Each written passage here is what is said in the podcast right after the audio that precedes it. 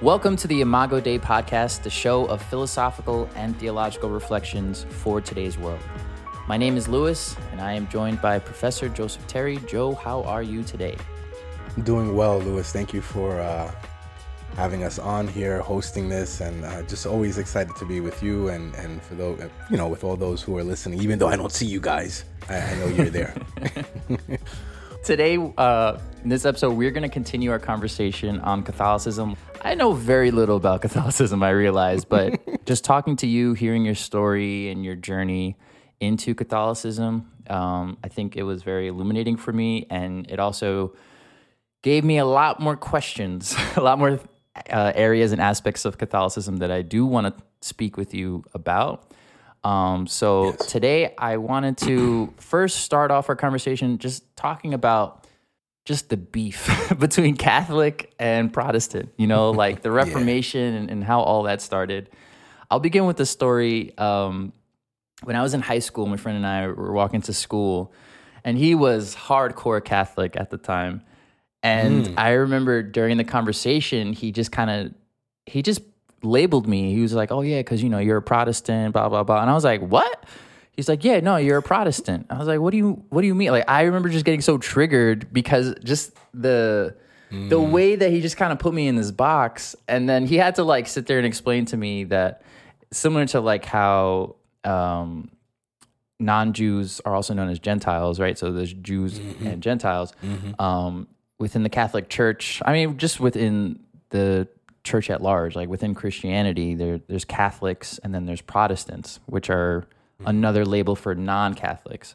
So that I found that very intriguing, and I just wondered, like, okay, how did this start? You know, because this seems like a really, really big level of like conflict or friction within Christianity.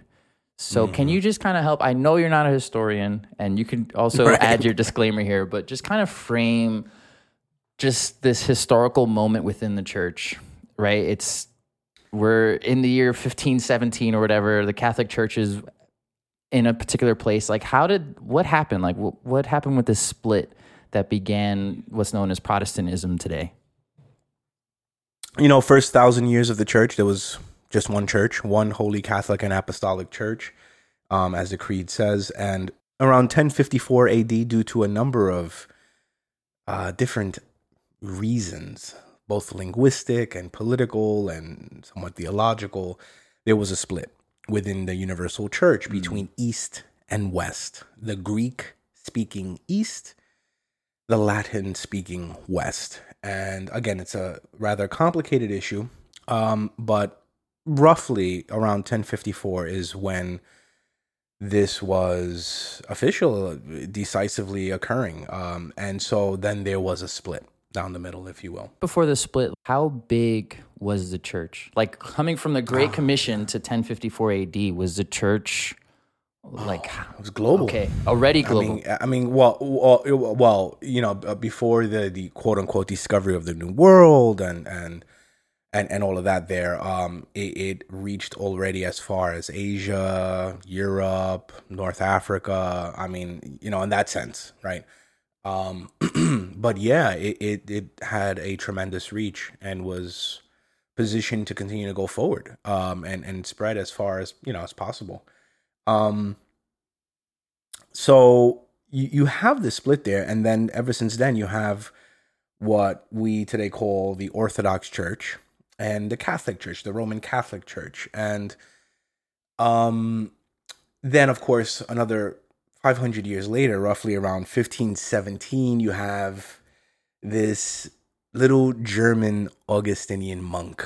He is an Augustinian monk by the name of Martin Luther. And even before we say anything about Martin Luther, there were many, as it were, reforms that occurred in the church even before Luther, and we can think about this in terms of, well, at least from the side of the Catholic Church, proper reform and improper reform, right? So if you know, we're all familiar with Francis, right? Saint Francis, or and others like this, right? Saint Dominic. These were reformers. They saw profound corruption. They felt a call by God, and they went to seek to build up the church once again. And while there was always a perennial temptation to split, to say, we're going to break away and do our own thing here. And while that did indeed occur with certain folks here and there, these other major reformers, of course, did not, which is what we would say in the Catholic Church, proper reform, right? With Martin Luther, and again, not a historian here, but I know 1517, he noticed what he perceived as abuses within the church, questions about indulgences. He himself was coming to terms with his reading of the Bible, the scriptures, and he had his own particular temperament, psychological profile that really, in one sense, cultivated within him a kind of profound disposition towards anxiety, really around his salvation. Wow. He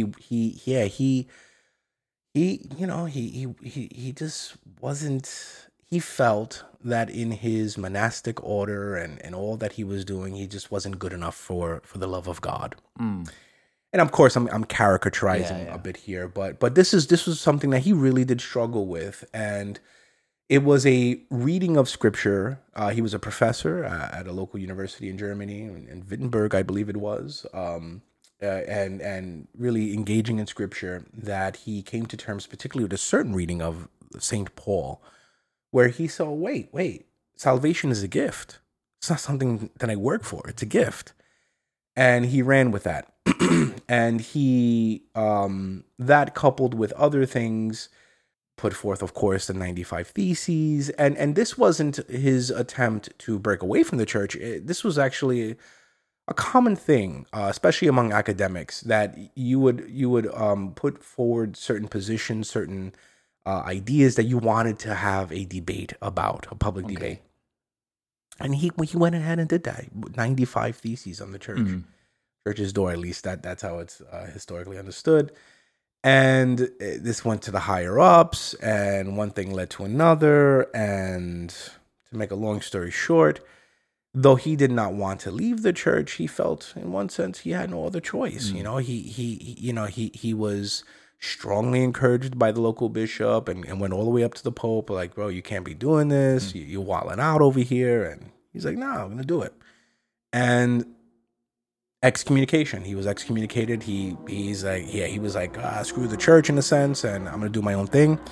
And that's what happened. But he never really wanted to leave the church. And the thing here is, there were a number of issues that he saw. One was that the church, as he saw it, just chained the gospel. It didn't really offer a proper articulation of the good news of God in Christ. So in one sense, and you see this flourishing a bit more with the other reformers, with Zwingli and Calvin, notwithstanding their own disagreements, right? Luther and Zwingli had profound disagreements about the role of the sacraments, particularly the body and blood of Christ in the Eucharist. And then later on, 40 years later, Calvin had a sort of different reading there. Although you see differences among the reformers, nevertheless, there is this desire to bring about a recovery of the good news of the kingdom of God, a recovery of the gospel. It sounds like prior to Luther's 95 Theses, what kind of emphasis was the church putting on scripture? Was it just a facet of the church? Because it seems like after, like with the birth of Protestantism and Martin Luther's ideas and others like him, that more of an emphasis on scripture was placed. Like, do you know, like what happened there with scripture particularly? Scripture was, of course, present and very much in the lifeblood of the church, as it was since her inception, but it was always understood in concert and in union with sacred tradition, the deposit of faith. And when we think about the role of scripture and whatnot, there are a couple of ways in which we can approach it, one of which is thinking about the question of interpretation, right? Who has the authority to interpret scripture properly? And the church recognized that collectively the bishops, in union with the pope, formed what is called the magisterium, that they offer by the guidance of the Spirit a proper reading, a proper interpretation of Scripture, always in concert with the sacred deposit of the faith, always in concert, in other words, with tradition. What Martin Luther did here is he unhooked the Bible from tradition in many ways. He removed the reading of Scripture from, as it were, the magisterium's authority. He wanted to place, as it were, the Bible in the hands of the people. All right, the vernacular, just, you know, and that this idea that there's a common clarity to the Scripture, that if anybody guided by the Spirit picks up the Bible, they will be able to discern rightly. Now, again, everything I'm saying here could be construed as a kind of characterization. There are far more nuances that I'm just really not covering here, because what I'm not saying, for instance, is that Martin Luther says, hey, everyone just have the Bible and you don't need proper discernment on how to read it, right? Mm-hmm. Martin Luther wouldn't say that at all. In fact, Martin Luther became, as it were, his own pope. He became his own magisterium. And we see this in the spread of the Reformation, because when other folks started to take this idea and run with it, they were coming up with different readings of the Bible. They were coming up with different interpretations. And then Luther was like, no, you guys are wrong. But wait, how does Luther now have the authority? You see what I mean? So it becomes then a question of a proper handling and a proper reading of the Scriptures. See, the Bible is the church's book. It's not an individual's book. And while it is true the individual believer ought to appropriate Scripture, right, prayerfully, devotionally, catechetically, and whatnot, there has to be a final authority, a governing authority, right? So because if I, let's say, read Matthew chapter, 5, right, the Sermon on the Mount, I could interpret that in such a way that may run completely contrary to the way the church has historically interpreted. And I could come up with different teachings and different theologies and thus heresy, you see, thus bad teaching and things like this. Now, all that being said, Luther did, of course, he's not malicious here, and he really wanted to reposition the Bible in the hands of the people because he genuinely believed that this would be a good thing. Okay. And there were certain things that Martin Luther said, I would say, was probably correct during that time, you know? But in the end, when you sever it from the magisterium and when you separate it from tradition, then you have this free-floating book that can be read and handled in any which way a person, let's say, feels, according to, quote-unquote, their own conscience. You could begin to see how then that leads to a lot of problems. And I think I mentioned this in the last episode. Folks told Luther, you know, if you do this, this won't stop with you. This breaking off will continue. There will be a continual, sort of perpetual splitting off, right? Predicated essentially on people's own reading of the Bible. There's no governing authority.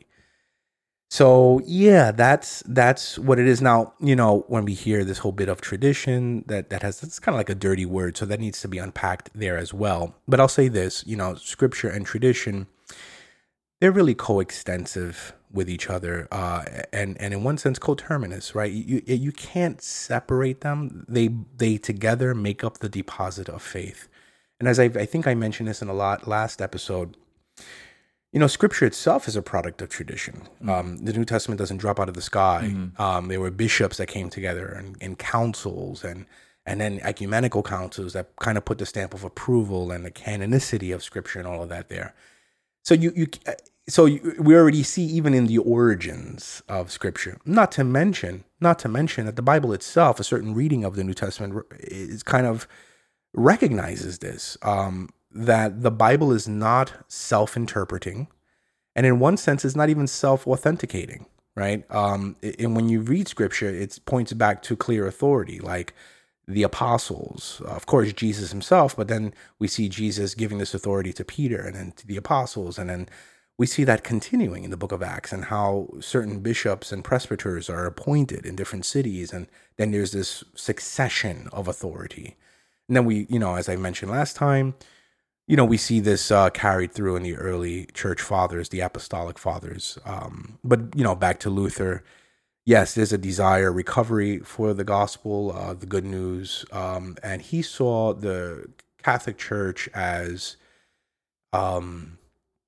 holding back the liberty of the Christian, holding back the true freedom of the gospel. Again, a lot, so much more to say about that. So was Luther trying to, like you said, unhook scripture? Was he in a way trying to do away with tradition? Do you know during the Reformation the stance, or like how tradition was incorporated or not incorporated in the Protestant church? Yeah, this is a great question. The immediate answer is no, he did not want, and neither did he see himself in a certain way not doing this, not wanting to remove tradition. I'll give an example here.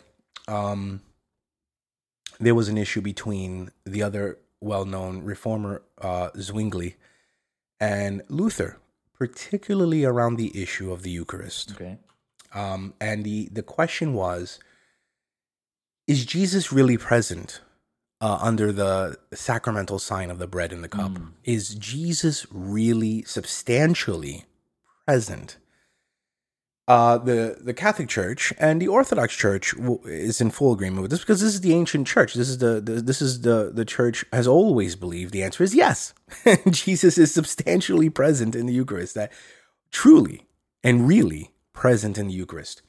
And the church, going back again to the Apostolic Fathers, and we can even say, going all the way back to Scripture, when Saint Paul writes in 1 Corinthians about the body and blood, when we see this handing on in the Gospels, when we read, let's say, the Gospel of John, chapter 6, while there's not the institutional narrative there, Jesus is very visceral about the eating of his flesh and the drinking of his blood. To have eternal life. And the Jews, when they were hearing this, like, whose man's is this? This guy's wilding out, and he actually upped the ante, right? The Greek verb changes there and whatnot. And so the church, right after that, or in continuity with that, I should say, going back to the Apostolic Fathers, folks like Saint Irenaeus, who was trained by Saint Polycarp, Ignatius of Antioch. These are dudes who were trained, who were discipled by, let's say, John, the apostle. They all believed that this was really the real body, blood, soul, and divinity of Christ. Okay, got it. It wasn't worked out in all the fine details of the sort of theology we see in the Council of Trent, where the word transubstantiation is used, and there's a sort of higher sophistication there of philosophical language employed. But it's clearly there from the inception of the church. And Luther, going back to the question of tradition, Luther wanted to say yes to that. He said, Jesus is really and truly present. He had problems with the language of transubstantiation. Okay, he didn't like that due to his own hang-ups with philosophy and his thinking about how scholasticism, which is the theology of the Middle Ages, somehow has lost sight of the gospel because it got co-opted by a kind of pagan philosophy of Aristotle, let's say. We see this in Thomas Aquinas. And Luther would, accuse Saint Thomas Aquinas of this years earlier. So he didn't want that. So he would kind of rephrase by saying that the Christ is somehow in, beneath, and above, or some language like that, to say that Christ is really there. But Lutheran scholars would differ, as to what that actually means, right? So you'll hear consubstantiate, right? Is transubstantiation or consubstantiate, right? Something like that. But the point I'm trying to say here is this. Luther, and I'm using this as an example, wanted to maintain the tradition. He wanted to say yes to this. Like he wanted to say yes to infant baptism, right? It doesn't seem to be clear scriptural evidence about infant baptism. It may be implicit in certain terms of, let's say, in the book of Acts, when you see whole households being baptized. But Luther said, no, this is the perennial teaching of the church, and this is a tradition that we ought to hold. Zwingli was like, we ain't about that life, bro. Bible alone. Okay. Right? That we don't see that. Yeah. And so Luther sees Zwingli as demonic. Wow. He sees him as an example and as an instantiation of these radical reformers, these nuts. I mean, Luther had used a lot of colorful metaphors, especially with people he disagreed with. Uh-huh. He would just like curse people out. And, you know, Luther was wild. He was wild. He was a wild guy. And so you see this in Luther's time. Wow. All right. Another major prominent. Mm-hmm. And then you see this in Calvin as well. John Calvin comes 40 years later and he wants to kind of like bring a balance between Zwingli and Luther years later. And he offers his own understanding of a kind of Eucharistic theology, which again is different than the perennial teaching of the church.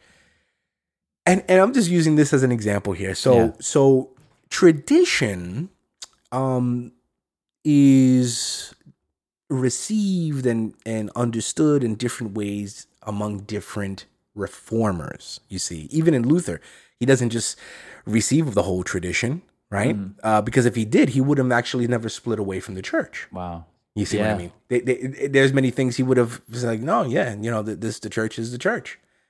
She has a seat of authority and the Roman pontiff, the bishop of Rome, in union with all the bishops of the world, et cetera. You know, he would have, but there you see this kind of like choose and pick theology, right? Very selective. Like, I like this, we want to keep this, and we not want to, you know, take that. So the issue of tradition is a major one for the reformers.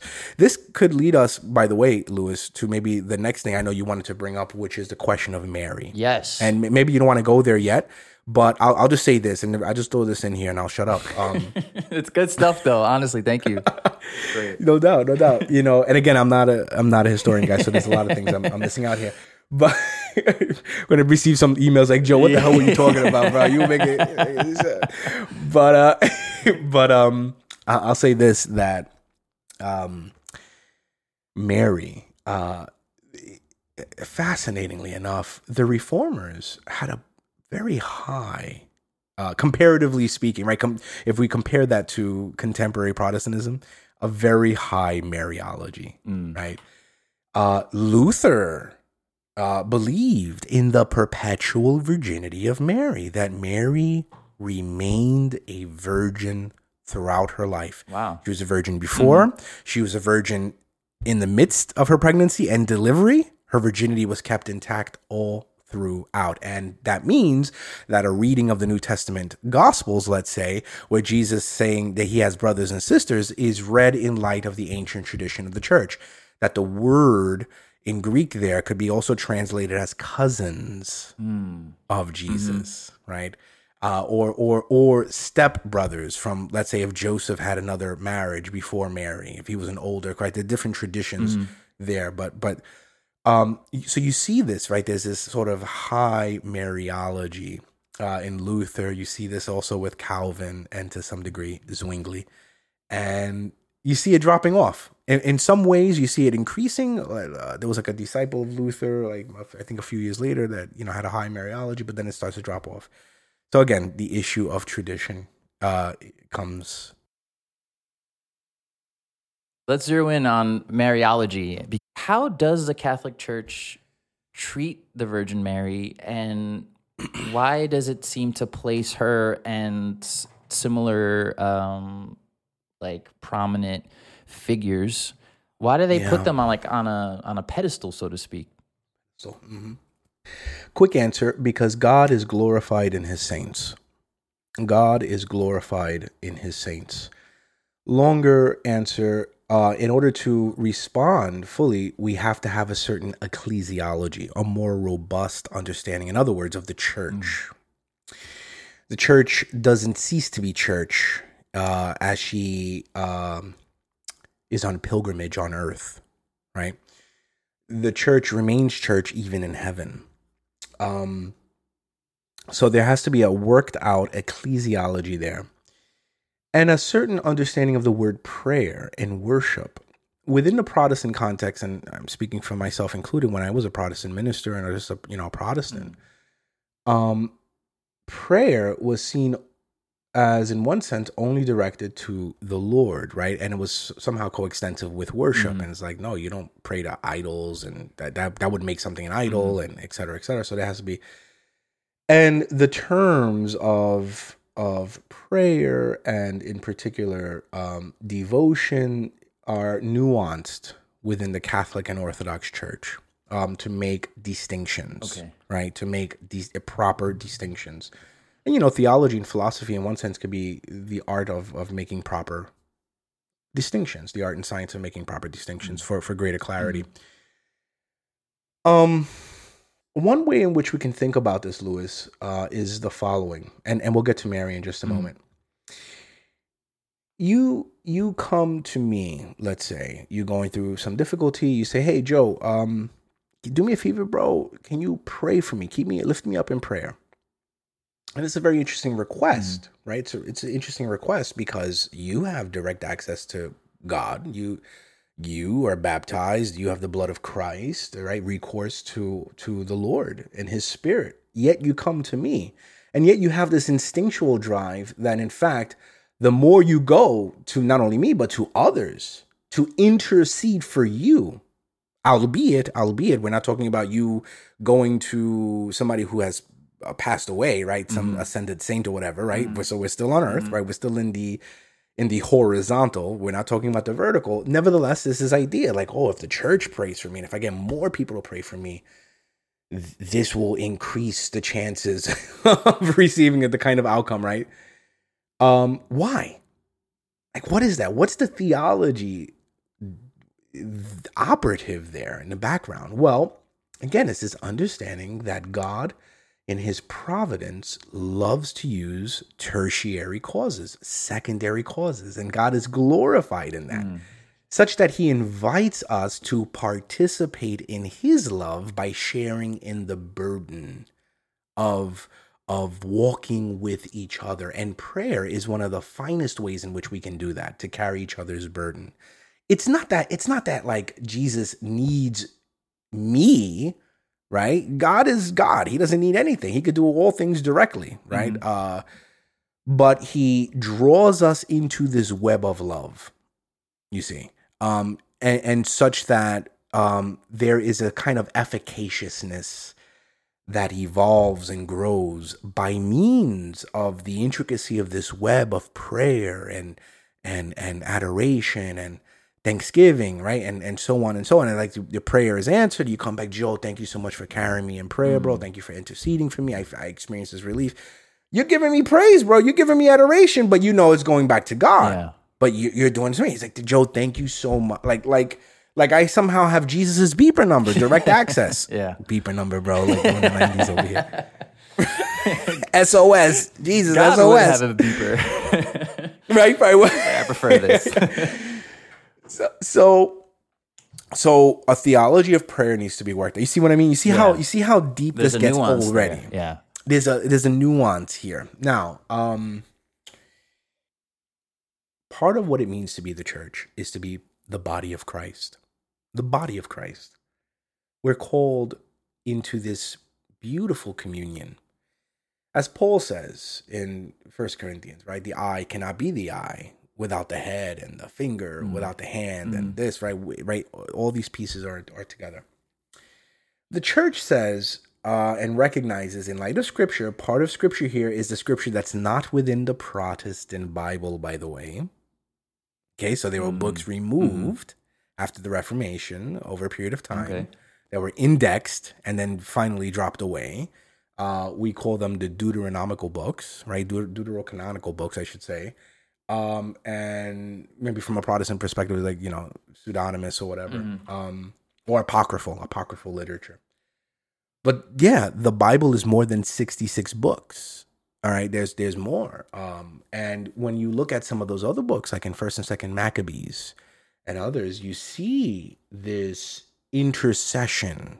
You see this, but you could actually begin to see some of these things, perhaps in shadowy figures in the Old and in the New Testament. Now, so there's a biblical relevance to the intercession of the saints. Praying for one another doesn't stop when we die. In fact, to die in Christ is to fall asleep in Christ.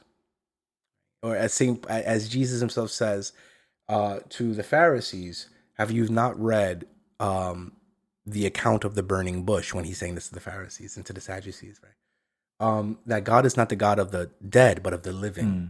He's the God of Abraham, Isaac, and Jacob, right? So what Jesus is essentially saying is that Abraham, Isaac, and Jacob are still alive. And at the time, glorified, right, or ascended, or in some other state. And at the time of Jesus and the apostles, there was already this idea of intercessory prayer, that a person who's gone ahead can ask for their prayer, right? And you see this in the church from her inception, where mass and worship was offered on the tombs in the catacombs. And you would ask, right, the earliest recordings, right, the church would ask for the prayers of the martyrs, right? To say so-and-so just was killed by an emperor. Oh, please pray for us, right? So there was this already recourse to the saints. So you see this, again, it's an ancient tradition of the church. There's elements of this in Scripture. But now let's get to Mary. And I know there's a lot I'm skipping here, but I'll just jump to Mary. You know, the theology of Mary is intrinsically connected to the theology of Christ and vice versa, right? You cannot separate the two. Christ and Mary are inseparable. We believe that Jesus was born of the Virgin. We believe, as it is recorded in the Gospel of Luke, that it is by her fiat, her let it be done unto me according to your word, that brought about the Savior into the world. She's not a mere means to an end. That would be contrary, in fact, to the very love of God. God invites her into this synergistic participation for the sake of the salvation of the world. Mm.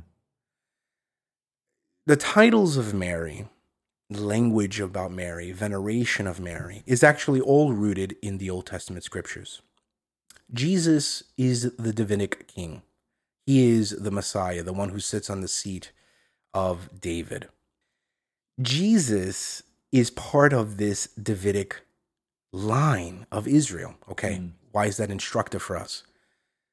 When we turn to the Chronicles and First and Second Kings and Samuel and whatnot, what we find interesting is that the queen in Israel, which is always recorded in the Chronicles of the Kings, the queen is never the spouse of the king. It is always the mother of the king. Wow.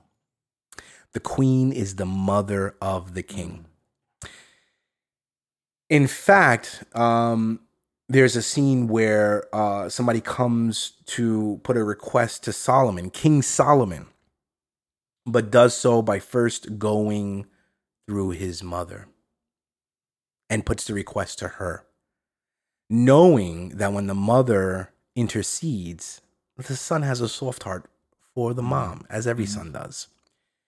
In fact, she had a political office. When Solomon's mom came in, he actually bowed down to her as a form of veneration and honor, and put forth a throne next to him, or on the right hand, on his right hand, sat the throne of the Queen Mother of Israel.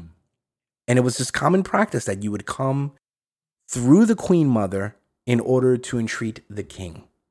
Right, there was sort of protocol there, and she had an office, a political office, and we see this carried through.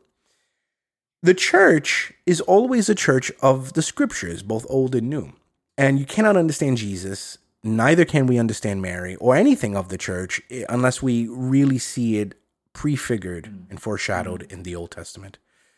Mary is the queen because Jesus is the king. And she's the mother of Jesus. Jesus is not just the king of an earthly kingdom. He's the king. He is the king of all creation. He's the king of the universe. He's the king of heaven and earth and of angels, which would, by theological extension, make Mary that as well. We see intimations of this already. The angel Gabriel comes. Hail, full of grace.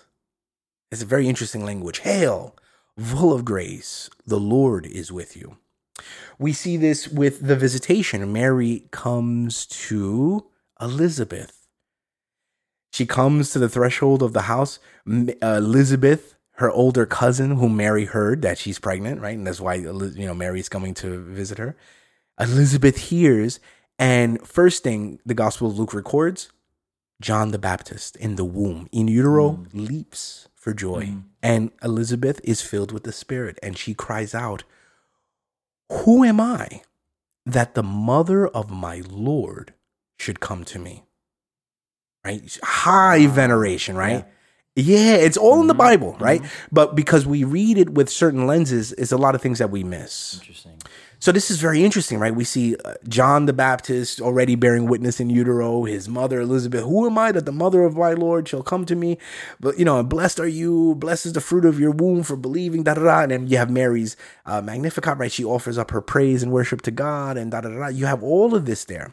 You also have in that actual same scene a kind of fulfillment of what we see again in another very popular scene in the Old Testament when David, King David, is bringing the Ark of the Covenant back, right? He's bringing it back, and he says, he's dancing before the Ark, and he calls out, in fact says, "Who am I that the Ark of God should come to me?" Right? And when you do a comparative reading of those two pericopes, of those two sections of what's happening there in the Gospel of Luke, and in this other section in the Old Testament, you realize that Luke, the author of this gospel, is being very intentional because there are a lot of lineups here. In fact, what Luke is saying theologically in this is that Mary is the Ark of the Covenant. For in her womb is contained the law of Moses, but in flesh. The rod of Aaron, the priestly officer. This is the he's in the order of Melchizedek, right? Jesus, right? The Lamb of the manna from heaven. The manna was kept in the Ark of the Covenant.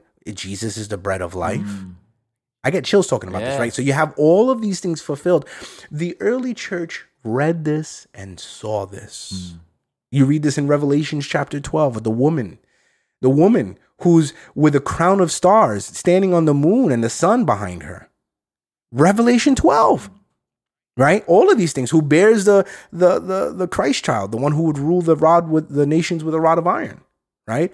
So you read that. So it's actually replete all throughout Scripture. So this idea of veneration, and then you connect this to Genesis and the proto-evangelion, the first mention of the gospel. When God says to Eve and to the snake, right, to Eve, you know, you will bear a seed. He will crush the head of the serpent, and the serpent will bruise the heel of the seed. And Mary, right? All of this here, Mary's a fulfillment, right? Mary is the new Eve. She is the mother of the living. And wait a minute, if Mary is the mother of Jesus and the church is the body of Jesus, then Mary is the mother of the church. She is the preeminent member of the church. And then it goes on, right? The flesh, the immaculate flesh of Jesus. He was not born with sin, right? He's sinless. But it says something about the one in whom bore him, right? The one who carried him, Mary, and her immaculate virginity, her immaculate purity, her virginity.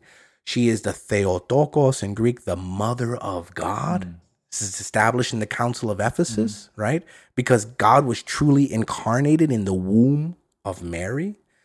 So all of these things here, you see how it's complicated in the sense that we have to have recourse to scriptures, to tradition, to the ancient church. All of that there begins to paint a picture like, wait a minute.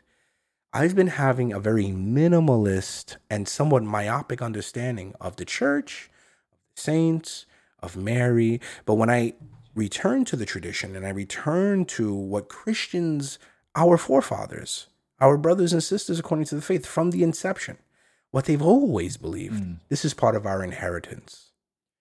And so then the challenge then is to kind of we have to still continue to work through some questions there, but then is to sort of kind of have the paradigm shift that it requires. Right? The paradigm shift and the experiential shift. It's like, okay, wait, so this is me. I could like ask Mary to pray for me. Mary, you know, through your intercession, help me to experience this in my life, whatever the case is, right? Saint Joseph, Saint John the Baptist, Saint Thomas Aquinas, right? All of these things here. But that's a whole nother sort of lived experience. So what I want to do really quickly, Lewis, is just, and maybe we should do, I could do this right now. Yeah. Or at the end of the episode. But I have some resources that I think for those who are interested, they could pick it up. You talked about like having a quote unquote like myopic lens.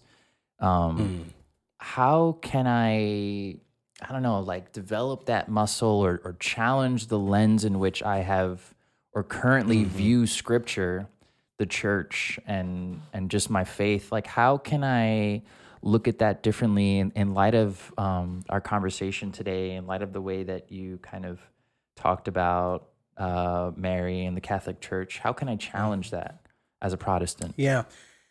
You know, well, for me, the way I did it was essentially reading, looking things up, really, and doing that in the context of prayer, being really open and vulnerable to the Spirit.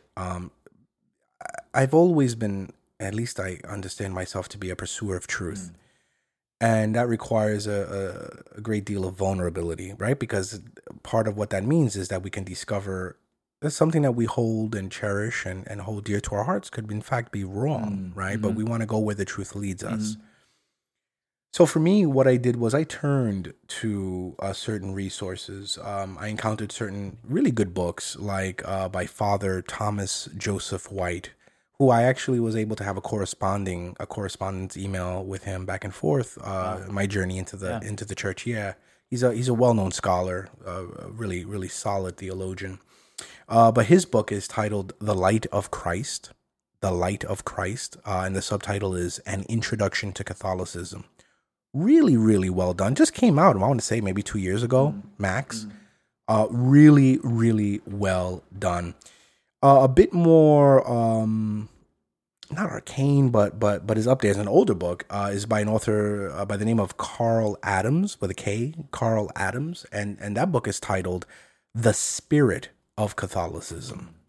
The Spirit of Catholicism. Another really good, and I found this book really helpful. It's by he was a Lutheran pastor, theologian, who came into the Catholic Church, became a priest. A big player also in the Second Vatican Council. His name is Louis Bouyer. Louis Bouyer, you spell the last name Bouyer, okay. French dude. And he wrote a wonderful book titled The Spirit and Forms of Protestantism.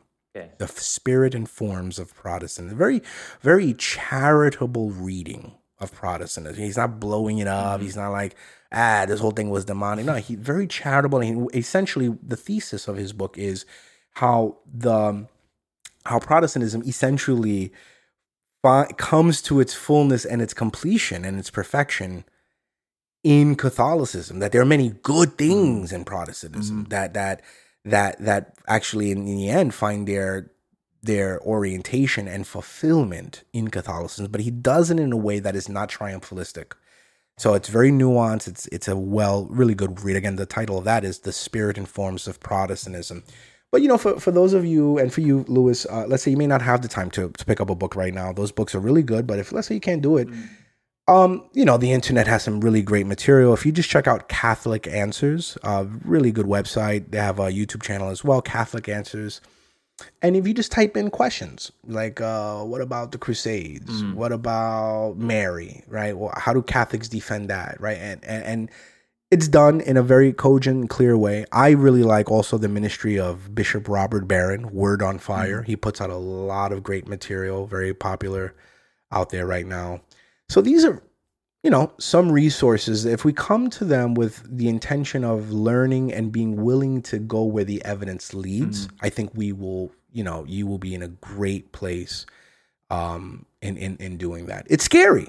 It's like, yeah, it's scary. Unknown. That's of what course. It is. I think that's the fear. It's unknown and you know, entails a potentially real paradigm shift. But, you know, I am so happy and fulfilled by this journey, and I feel home for the first time, actually, for the first time. But, you know, more to be said about that. Well, thank you, Joe. We're going to make sure to have the books that you mentioned and the resources that you mentioned. We'll put that in the show notes for this episode. Great. Next week, we're going to have more of a conversation on Catholicism. There is quite a bit to cover, but I think we'll probably do one or two more parts on Catholicism. But I look forward to speaking more with you on this, Joe. So thank you very much. You're welcome, brother.